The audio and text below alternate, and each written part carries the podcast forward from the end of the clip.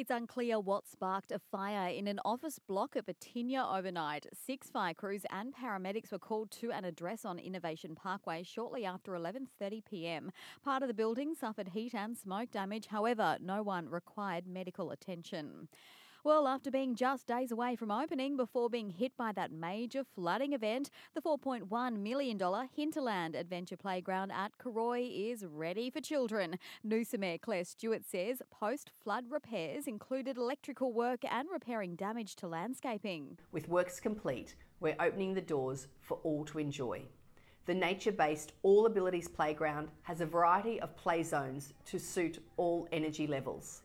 We've also completed new car parks and a new raised pedestrian crossing to service the site. The playground includes climbing towers, flying fox zip lines and a water play area.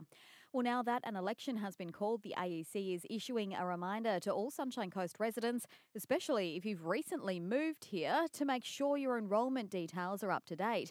Alex Morris from the AEC says it's easy to check to avoid a fine if you fail to vote on or before May 21. The election's on, which means it's super important for local residents in particular to jump onto aec.gov.au, take 5 minutes and make sure that your enrolment's up to date. If it's not, you can update it online. And in sport, a very busy week for Sunshine Coast Lightning. They're backing up from their win over the Thunderbirds on Sunday to play in round 4 of the Super Netball competition tonight against the Magpies in Melbourne.